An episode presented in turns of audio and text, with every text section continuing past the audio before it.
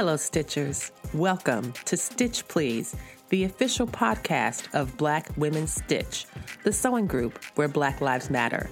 I'm your host, Lisa Woolfolk. I'm a fourth generation sewing enthusiast with more than 20 years of sewing experience.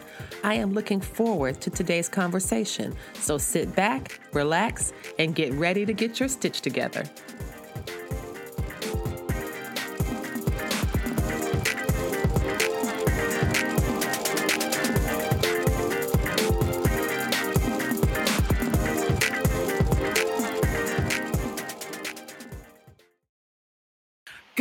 Morning, everyone, or good afternoon, or whatever time you're joining us today. Thank you so much for listening to the Stitch Please podcast, the official podcast of Black Women Stitch.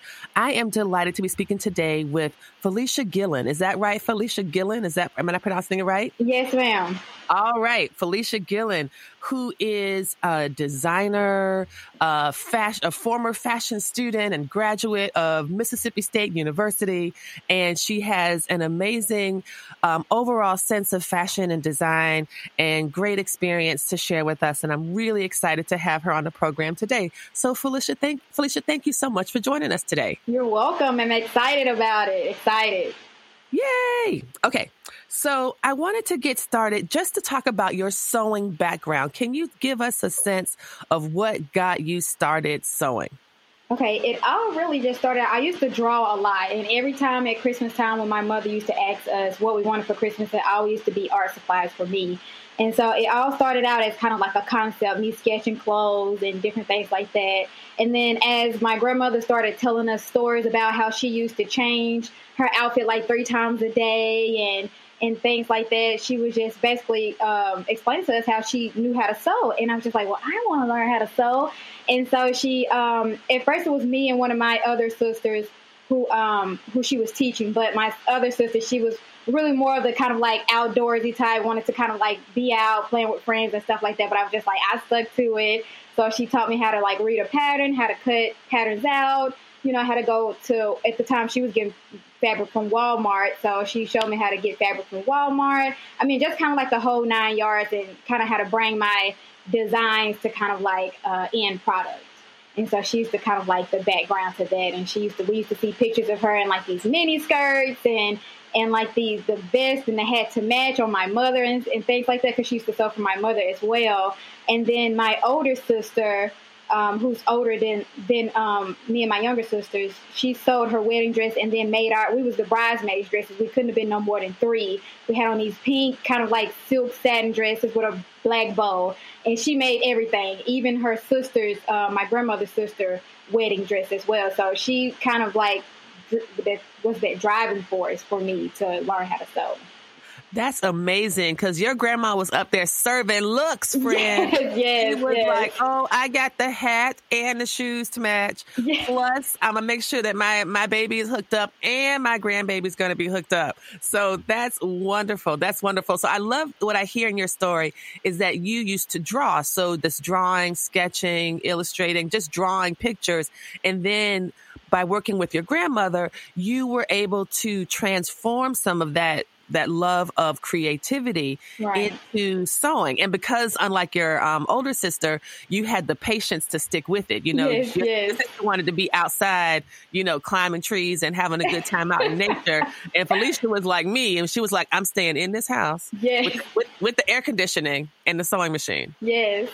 And some of my first garments, I mean, they weren't the best thing, like little capri outfits and things like that. And and I was just kind of like, well, I don't want to sew it up and then not wear it because, of course, you know, like the fabrics from Walmart at that time probably weren't all the best. And so I was just like, but it's something that I made, so I may do and try to wear what I made and things like that. But it was really exciting learning how to sew.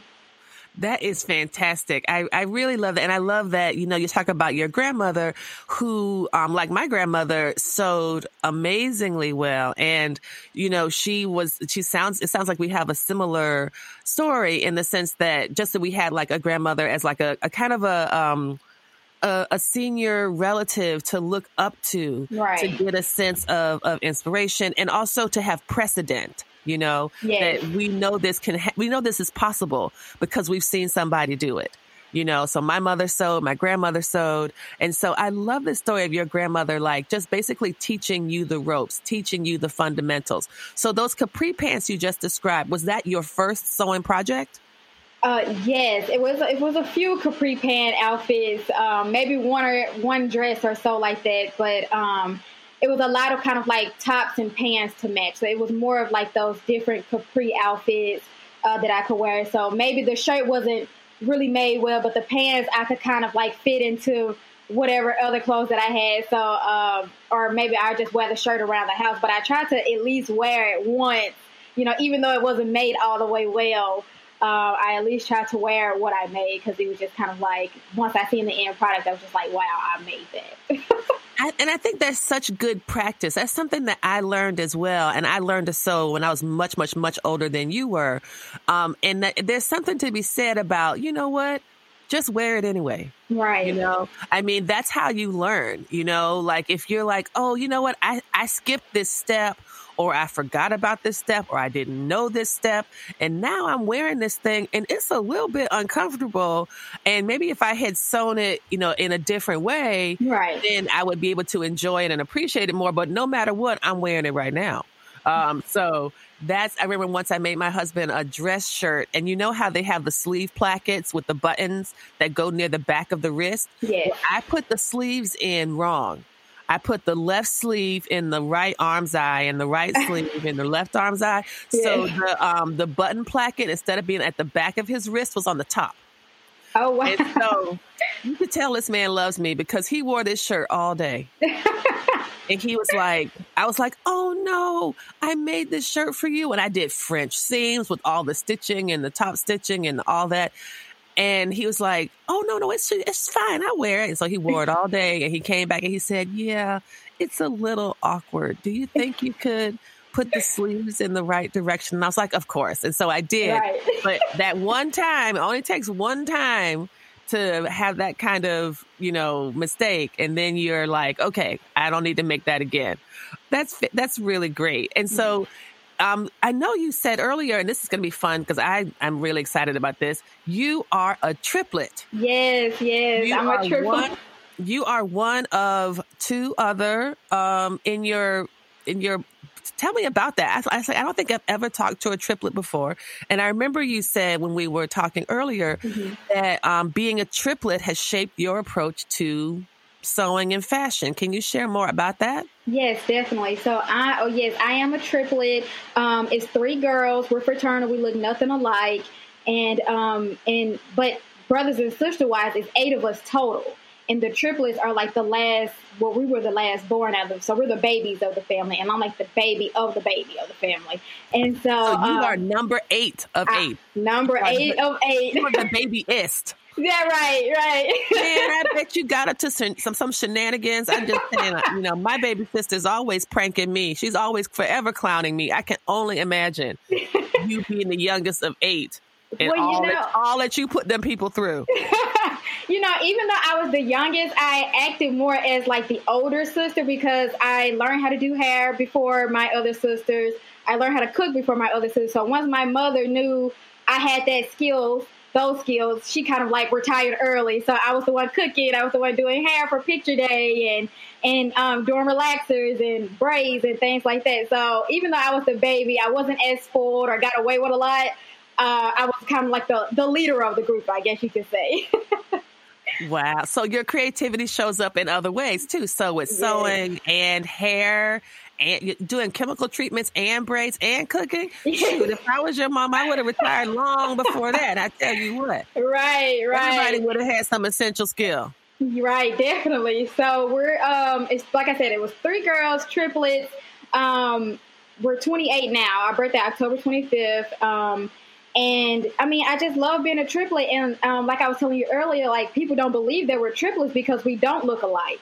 And so, um, and then our our first names don't rhyme. So, like when people ask, we have to go through the the steps on kind of convincing them. Yeah, we are triplets. Like our middle names rhyme: Michelle, Centrell, Danielle. And then they be like, "Oh yeah, I get it." And then they're like, "Well, when's your birthday?" And then at the same time we'll say October 25th, and so they, then they'll kind of like, oh, it's clicking now. Y'all are triplets, and we're just like, well, we wouldn't lie about it, but exactly. Uh, but yes, um, love being a triplet. I remember in first grade um, when we first grade, my mother had us all move to the same classroom because she didn't want us all coming home with different homework from different teachers.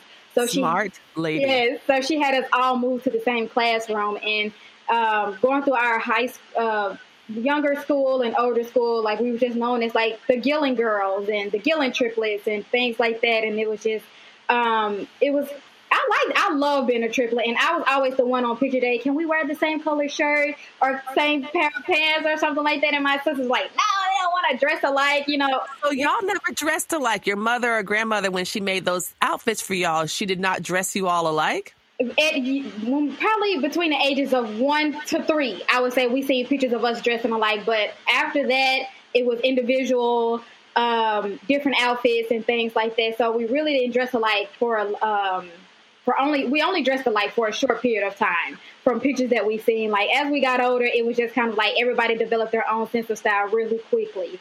I only remember once um, on school day pictures where we all wore the same color shirt.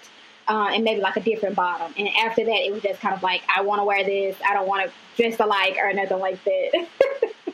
That is so fun. And so, speaking of your education, you went to Mississippi State University and mm-hmm. you studied fashion or fashion design. Can I'd love to talk more about that. Can you share what your um, what your course what your course of study was like and what made you decide to study this? Yes. Um, when I was in high school, um, well, coming from high school into college, I ended up joining DECA. I don't know if you ever heard of DECA. Um, it, it was like a marketing club, and I competed in different competitions in fashion. Like someone once told me, I don't remember who, they said, whatever you love to do, make sure you make a career out of it. Like you'll do it for free and won't have to get paid for it. So I was just like, I want to do fashion. And I always used to hear these stories about, oh, you're going to change your college major two or three times a day. I mean, you know, all through your college career, you'll change your major. But um, as I was looking for schools, I found that Mississippi State had a um, program um, at the time when I originally went to school in 2010 it was apparel and textiles merchandising. But because of the pro- progression of the program and that it was getting noticed more, um, they changed it into where you can get your degree in merchandising or apparel design. And so I got mine in fashion design with a concentration in product development. That's fantastic. So, mm-hmm. so as the program developed, they split off the marketing and the apparel design. They split right. them into two. So, what were some of the courses you took when you were on the apparel design track? Okay, so some of the courses I took, I took apparel one, which is kind of like basic sewing, and we had like this big binder where we had to do like the different seams. Like I heard you mention a French seam earlier, we had to do all of those different seams, uh, straight seams, and um, just a lot of different seams. And then we had like a, a serging test. It was a class that I took where we had to um, we were actually timed on threading the serger, and so um, we, they taught us how to do that, and it was just basically like you can come into the college program without knowing how to sew, but I kind of had an advantage because my grandmother had already taught me how to sew, so I already knew how to. I knew how to thread up a uh, sewing machine, but not a serger machine. And so um, I kind of had an advantage a little bit in some of like the basic sewing classes and things like that. And then some of the things to kind of, I guess, get you that your inspiration and your concept of like what you wanted to design. I took a floral design class as well. And they taught us how to put floral arrangements together, how to make bows. And it was all under that kind of like artistic creativity type um, umbrella, as well as like um, design one and drawing one. And then um, I took draping, and we also took um, it was called marketing and promotional strategies, where we had to design a garment and we had to create the fashion show from beginning to end. So we were responsible. Wow. Yes, we were responsible from getting the vendors, the food, um, getting the, the the kind of like the marketing out on who should attend the fashion show, our judges, as well as if you was a design student, you could submit a garment into the fashion show to be presented at the fashion show to win an award. And so I was there from day, from morning until night. And then I had a garment in the show as well. I mean, I was one tired student after that, but it was fun. Um, being like the creator of the fashion show and having a design in the fashion show as well.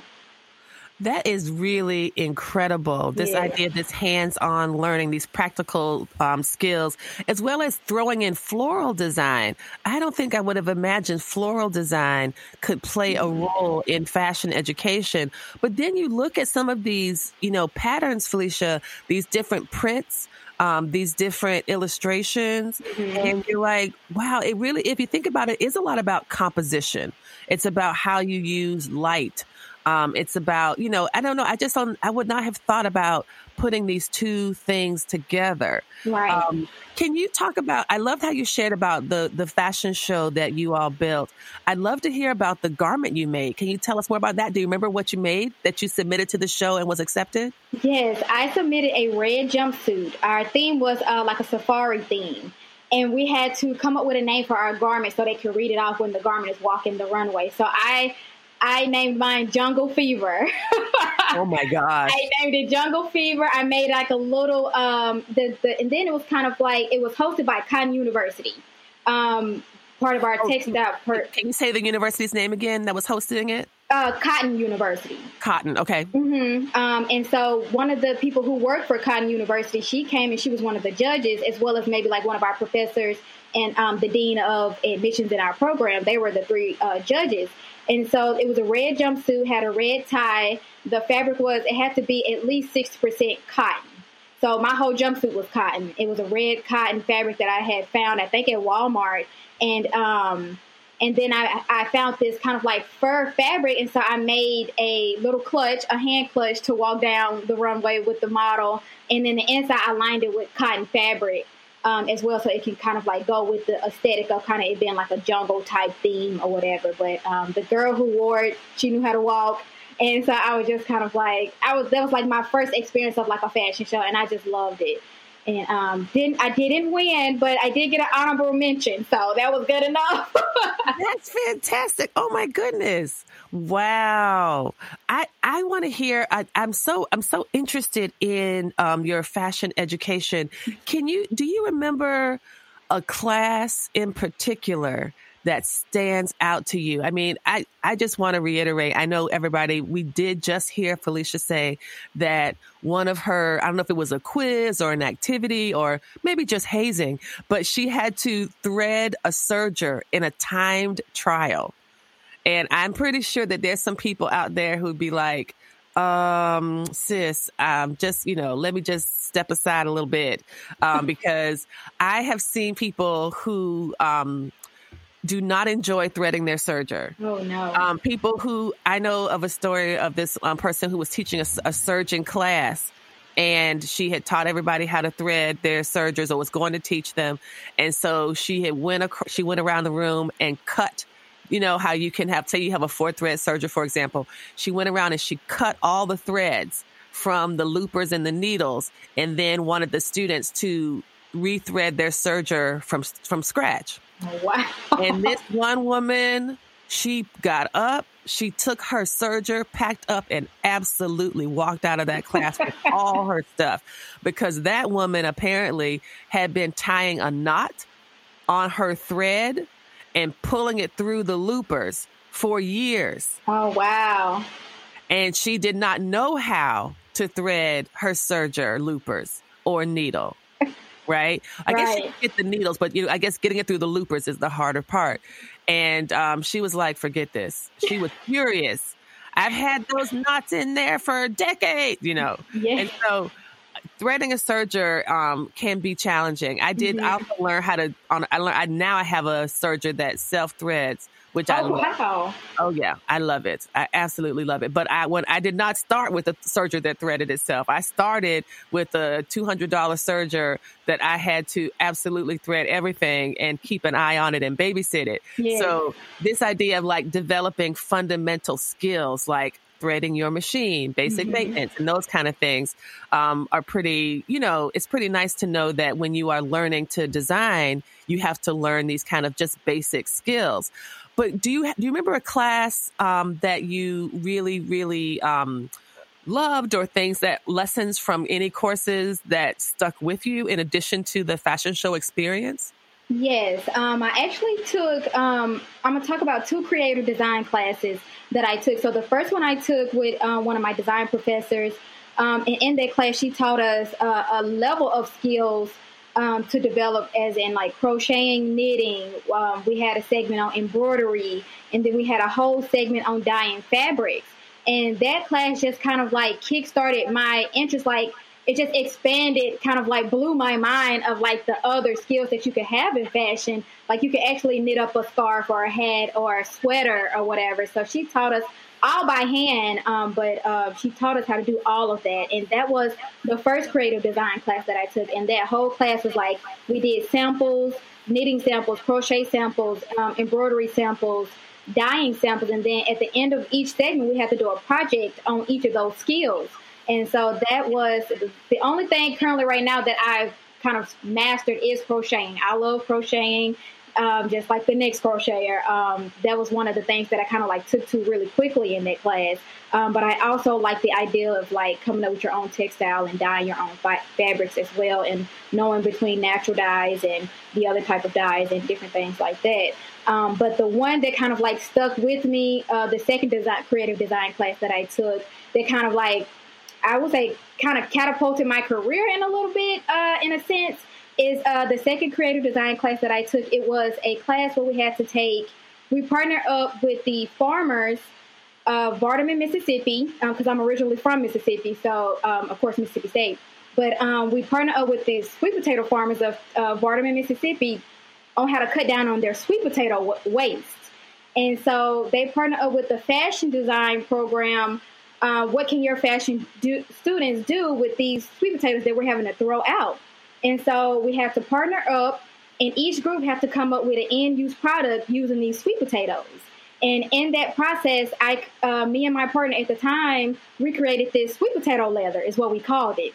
And so, oh my gosh, yes. And so it kind of that kind of opened up a whole nother world of like how fashion meets science and biology and, and different things like that um, and creating a whole new textile, not in a like a um, a fiber con- concept, but like more of in like a, a, a chemistry lab, you know, developing in a, a vat or a, a, Pyrex dish or something like that.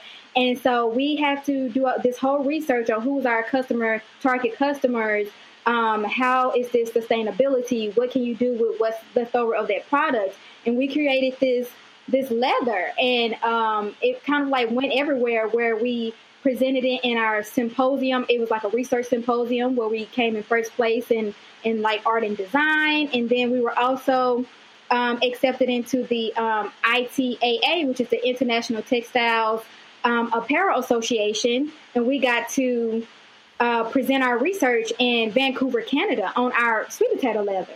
And um, that was just kind of like one of those moments in my life that's just like, wow, like I actually went to Canada to present research and the school paid for it, the all expenses paid. Um, and it was just like that was kind of like one of those defining moments for me. Like that class kind of like set the bar on what I could create, and and kind of like me as a designer, it kind of opened my mind to sustainability in a way, and how like you know you can come up with a sustainable product and it not harm the earth or you know creating like a zero waste type of product or whatever because you create the size just say like um, you know the Pyrex glass dishes that you probably get from Walmart or Target or something like that. That's what we were growing our leather in in this in this science lab. So we had like a, a, a chemistry professor, we had our design professor, we was also partnered with the entrepreneur department of Mississippi State University, and all of those people working together to help us create these products, create this leather and um, make it like an end use product. Um, it still had some kinks and things like that in our research, but it was still kind of like one of those pivotal moments. Like that class was just kind of like a wow moment for me. Like we actually created a leather out of using sweet potatoes. We used a, uh, a kombucha uh, culture, like a, a good bacteria, apple cider vinegar, just kind of like random ingredients that you can kind of get out the kitchen to create this um, leather. That is blowing my mind. Do you hear me, Felicia? My mind is blown. I, I, there's so many ideas that are rushing through my head at once. First, I remember there's a book called like the Guernsey Sweet Potato Literary Society, something like that. Anyway, it's about basically that back in the day, like during World War II, when there was a lot of like rationing, people actually instead of making the pies out of sweet potato, like the potatoes, um, they, it was the same idea, like not wanting to waste anything. So you mm-hmm. peel a potato, and then like, what do you do with the the the waste? You know, we are in this, you know, this war, this crisis. No one wants to throw out food, so you they turned it into something um, in order to be able to make pie out of it. You know what I mean? So right. like, so taking that, so that that kind of resourcefulness, and then making like a chemical leather out of sweet potatoes. And you met this farmer that has like, he must have like thousands and thousands of pounds of stuff that he's not using and that's not fit for eating. And but not shouldn't just be thrown away. And you're right. like, oh no, I got this. We are going to work with the chemistry professor and the design professor and the entrepreneurial professor, and we're going to create this new, this totally new product. I that's amazing. That is yes. amazing. Yes. When you got the leather put together, did you end up making anything with it? Or did you just want was it like a, a formula to, that you could kind of share with people? Like just going to that conference. What did you call it then? The international apparel? The international textile apparel association.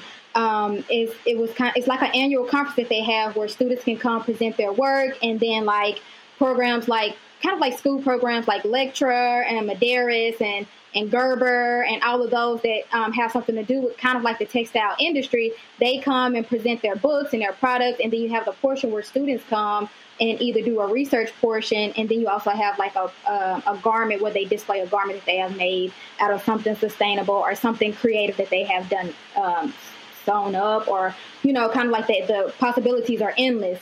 And as far as like the sweet potato, it was never uh, I was never able to kind of like get it off the ground as far as like getting a whole garment together still kind of like on my bucket list to try to go back and do. But um, when we presented our research, we just had like these little samples, um, kind of like with needle and thread, so they can see like this can be sewn. Like, and then we pass it down to the judges so they can like take the needle and thread through it, so they can see like it's durable as well. So it's it's not one of those things where it's just kind of like we're just presenting something to you that um, that doesn't work. It's actually a product that you can actually right, stick a needle right. through. You know, something minor. is like just doing like a needle and thread, not normally, um, not necessarily um, developing like a long sheet of leather to where we could create like a, a, garment or maybe like an accessory or something. But I mean, you made the first step. I mean, right, honestly, right. I mean, who else is making leather out of sweet potatoes? Right. I mean, I, I mean that's the reason you all won first place, I'm sure, because it's it's amazing. It's it's not it's not just a theoretical application. You actually went into the the lab and ended up converting this waste product into something that's usable that's on for, you know, then the, the, your group could like sell this very productive idea and let some big company or whatever um, do all the, the the chemistry and who has you know to kind of really build behind it. But like i don't know that's just amazing to me. I i, I was today years old before i figured out that you could actually make a leather product out of sweet potato peels.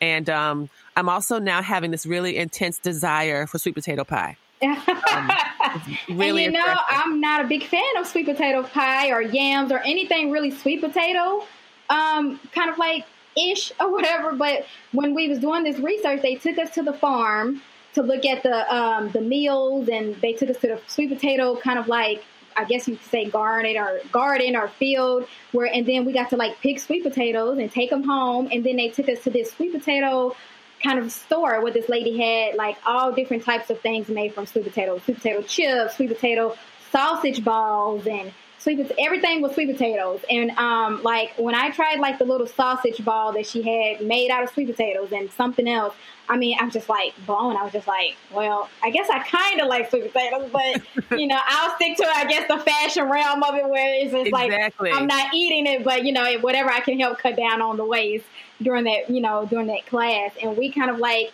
I mean, that went on for a while during my college career. Um, we did, I mean, yes, it, it, went on for a while. And then at one point, it was just kind of like a, my partner, it was, came become, it, I'm sorry. The project ended up becoming my own project because my partner ended up kind of like severing her ties with it and I was doing it all by myself and I was trying to partner up with different schools. Never got off the ground, but just to have that on my resume that I did have this research project that I created this leather from, it was it was great. That is really amazing.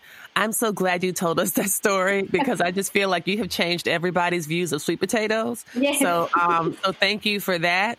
Um, we're going to take a quick break, and when we come back, we're going to talk with Felicia about her um, her current projects as well as uh, New Orleans Fashion Week, which is something that she did last year. So, everybody, stay tuned, and we'll be back in a bit.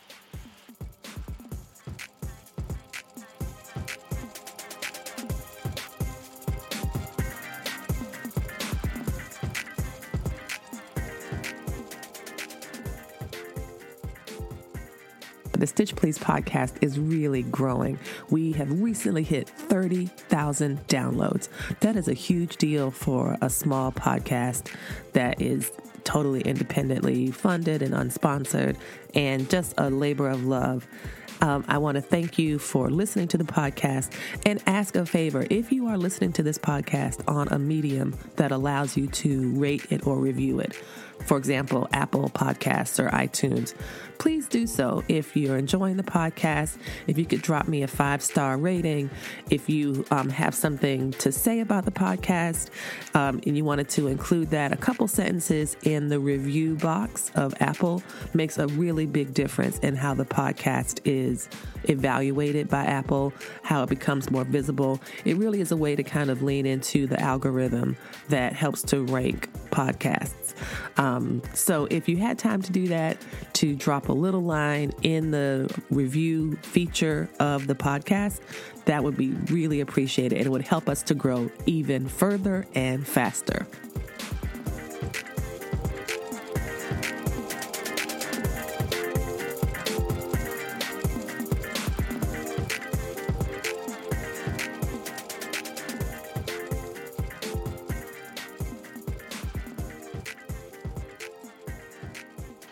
Welcome back, everybody. Thank you so much for um, for joining us again. You are listening to the Stitch Please podcast, and I'm talking to Felicia Gillen, um, who is this a wonderful designer and really creative spirit who just really changed how I view sweet potatoes.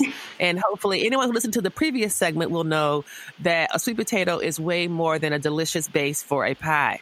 Um, I'm, I, Felicia, I wanted to ask you about your opinions or thoughts on your fashion education and formal education. Um, what is your opinion about? I know some folks um, there's lots of different ways to approach fashion. Um, some folks don't have formal training, mm-hmm. some folks do.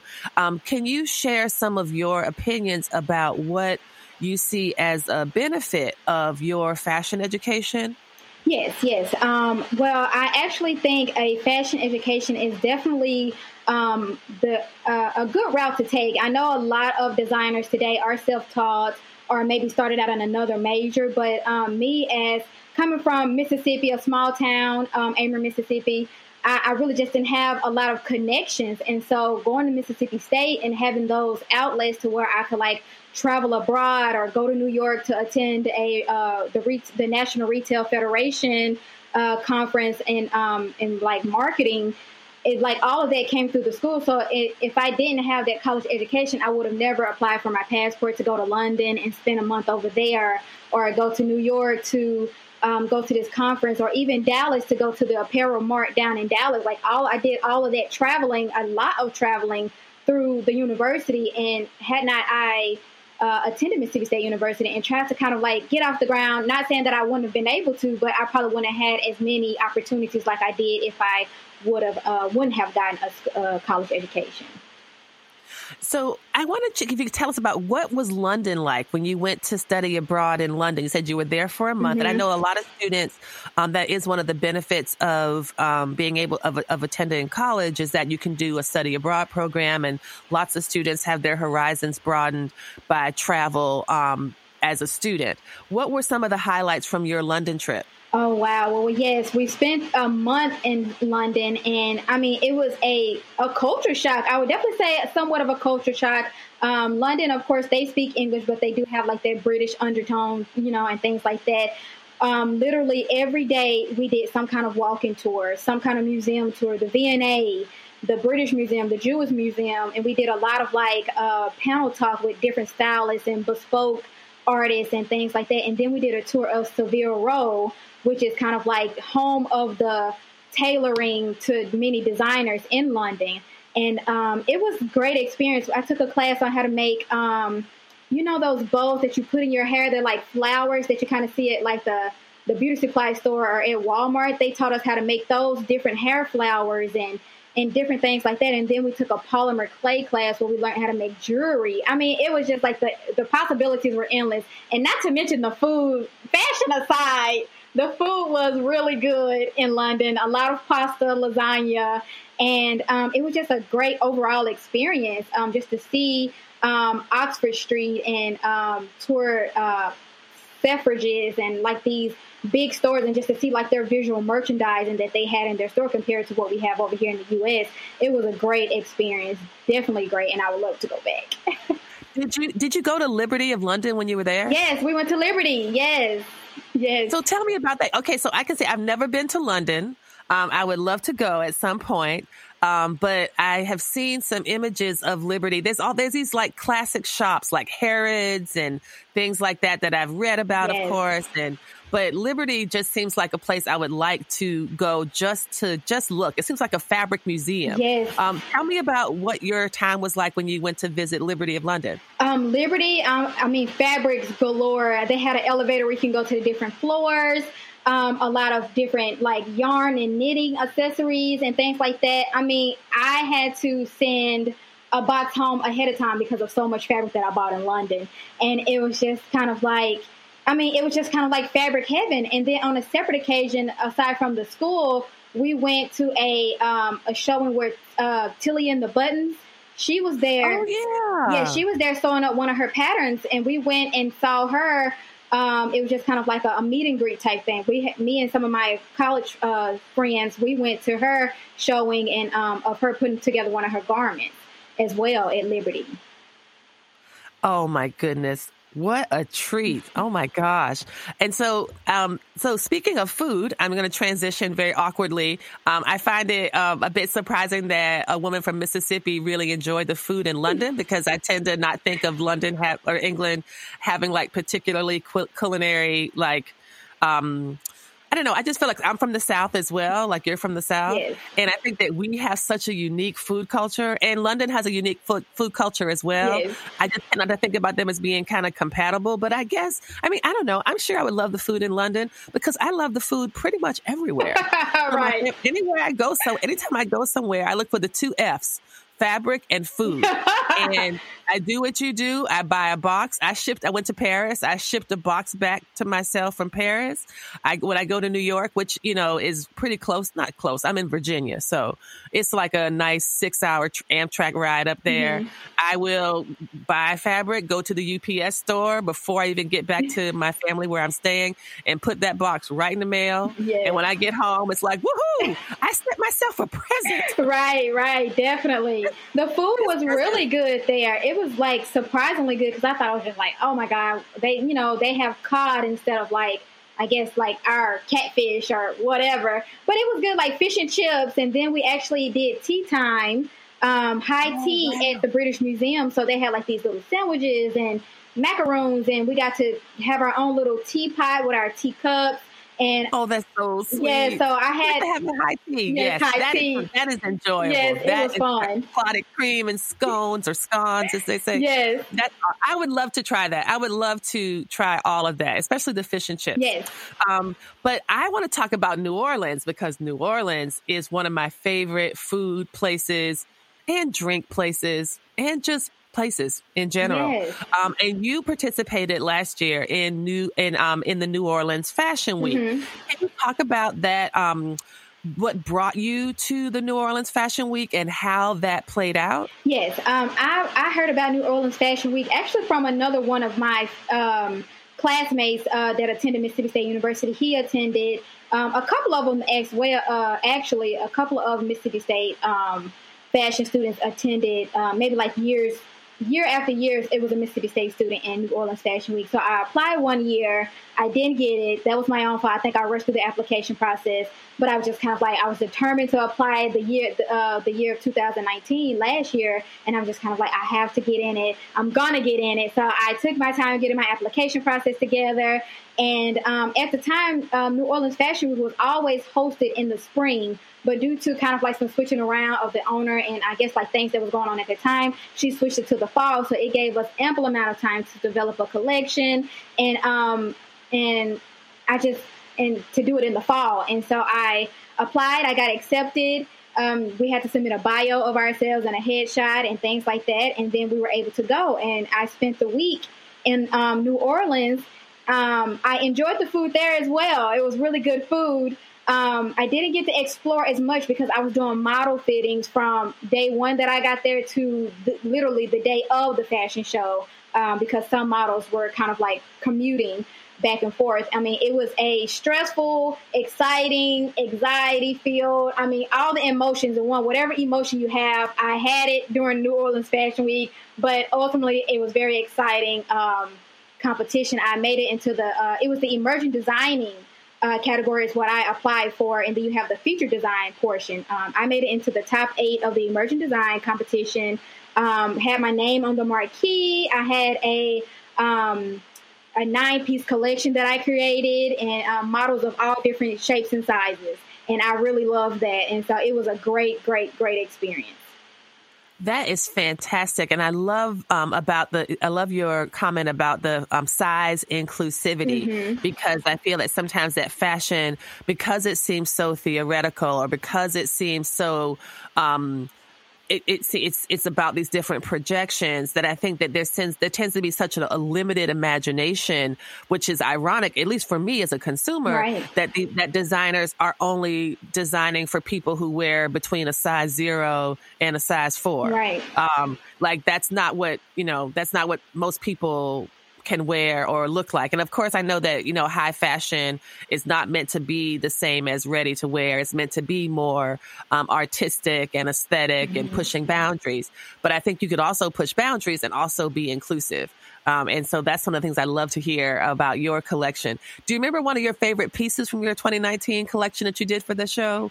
Um, was there something that you were like, "Oh, I'm really proud of this," or you know, "I'm really, I think, I think I really nailed this"? Um, well, I have. It was this coat pattern that I made. Um, I had it on two models. One of them wore it as a dress, and then the other one wore the coat with a pair of shorts. And I made that. I really love that pattern that I made. And then my end piece was like a gown that I had made with godets, and it was kind of like a, um, a had like a kind of like a collar neck. Um, and I really love those three main pieces um, in my collection, like the coat piece, and then that my uh, finale gown dress that I had made for the show. Oh my goodness! If you have pictures of that, I would love to see photographs. Maybe we could include those in the um, the episode um, cover art. I okay. think that people would love to see what you've done. Let's talk a bit about because um, we're getting near the end of our time, but I'd love to hear about what do you have going on now. What are some of the current projects you're working on? Um, well, current projects right now, I'm doing a lot of freelance. Um, I wasn't going to get on the mass bandwagon, but I was just really trying to make masks for my friends and family. But I've had people contacting me to make masks, so I'm kind of doing a little bit of masks right now for people who are asking me to do them. Um, and then um, a lot of freelance. I just had one of my old high school classmates um, hire me on to do her uh, her bridesmaids dresses as well as her flower. Instead of flower girls, she's doing flower women, and so um, and so I'm designing like that whole row of like gowns and blazer dresses that she's wanting for her wedding. And so I see now that like my um, kind of like my specialty is going more towards like special occasion. Like I've done prom and I've done, you know, weddings and different things like that. So um, I'm just going wherever the fashion train sends me. Um, I have a lot of stuff that I want to do. I, I kind of want to go for my master's. So I'm, I am in the process of working for that. Um, and so, yeah, I'm just kind of like taking wherever, um, whatever comes my way, really, and just kind of like kind of more since I've been designing for so many people outside of myself, I kind of want to tone it back a little bit and just kind of like do a little bit more for myself instead of kind of like designing for others. Um, but ultimately, I just kind of want to get my name out there as an emerging designer and um, let the people know that Felicia Gillen is on the rise, you know? That is really amazing because I think what I'm learning is that you have all these skills, but they've been designed to for to benefit someone else. Mm-hmm. Like you know, you, I mean, and I keep thinking about we said about the flower instead of having flower girls, she's going to have flower women. I'm like, oh my gosh, there it goes again. That floral design, that flower arranging class keeps coming in handy. You know, between learning to make the floral accessories in London or designing these dresses for flower women and the entire line for the bridal party, like. That's a lot of, you know, floral related things. Yes, so that's excellent. Definitely. That's excellent. And so, um, Felicia, this has been such a treat to yes. talk to you. Thank you so much for taking the time. Where can people find you on social media if they want to connect with you? Okay, I have um, a YouTube. Uh, it's called The Style Corner. Uh, I love vlogging, like my daily life, my family, um, and then fashion related things as well. And then I also have a fashion Instagram. Um, it's called l.g.designs. And um, just a quick story behind that. L, you know, earlier I told you that um, our middle names, as far as like me being a triplet, they rhyme. So Michelle, Centrell, and Danielle, the end of that is E L L E. And so I kind of wanted to kind of like play off of that as far as like being a triplet, because I, like I said, I love being a triplet. I think it's a, a pivotal part of like my identity as being a triplet. So that's kind of like the the um, how I got the L and then the G as, as far as like my last name Gillen and um, and so that's how I got LG, how that came about. But it is L.G.Designs on uh, Instagram, and then my uh, just regular Instagram is just Felicia D. Um, that's F L E S H I A, and the letter D is just my regular Instagram. And then I've also um, gotten on TikTok. It is a whole new uh, generation of TikTokers out there, and that is the style corner as well, underscore after the corner. Uh, so the style corner underscore. And I just found that as a way to quickly edit a fashion clip that I can upload really quickly to kind of just let the people know what I'm working on instead of sitting at a computer and editing on a long, uh, drawn out video for YouTube. And so, uh, yes, I've kind of gotten on that TikTok train as well.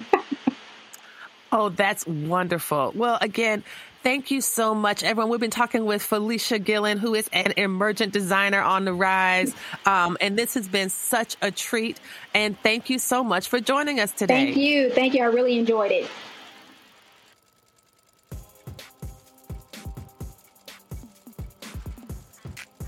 Thank you for joining us for this week's episode of the Stitch Please podcast, the official podcast of Black Women Stitch, the sewing group where Black Lives Matter. There are a variety of ways that you can support the program, and you're doing it right now. By listening to the pro- by listening to the podcast, it does help us grow. Another way to do that is to rate the podcast, review it, subscribe to it. All of these things are ways that you can support the podcast without having to spend any money at all. If you would like to spend some money to support us, there are ways to do that as well. You can make direct donations to our Patreon site for monthly contributions, as well as one time contributions to PayPal, Cash App, or Venmo. And finally, we have another cute, very adorable way for you to support the Black Women Stitch Project. It's a pin, a P I N enamel lapel pin that's very cute. It's about two inches wide and one and a half inch tall, and it's of the Black Women Stitch logo.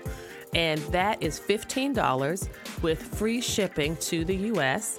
And so if you drop $15 in the uh, PayPal, Venmo, or Cash App accounts, and then send me your email, no, not email, if you send me your mailing address to my email either at blackwomenstitch at gmail.com or you send me a direct message on the Black Women Stitch Instagram page, we will put the pin in the mail to you.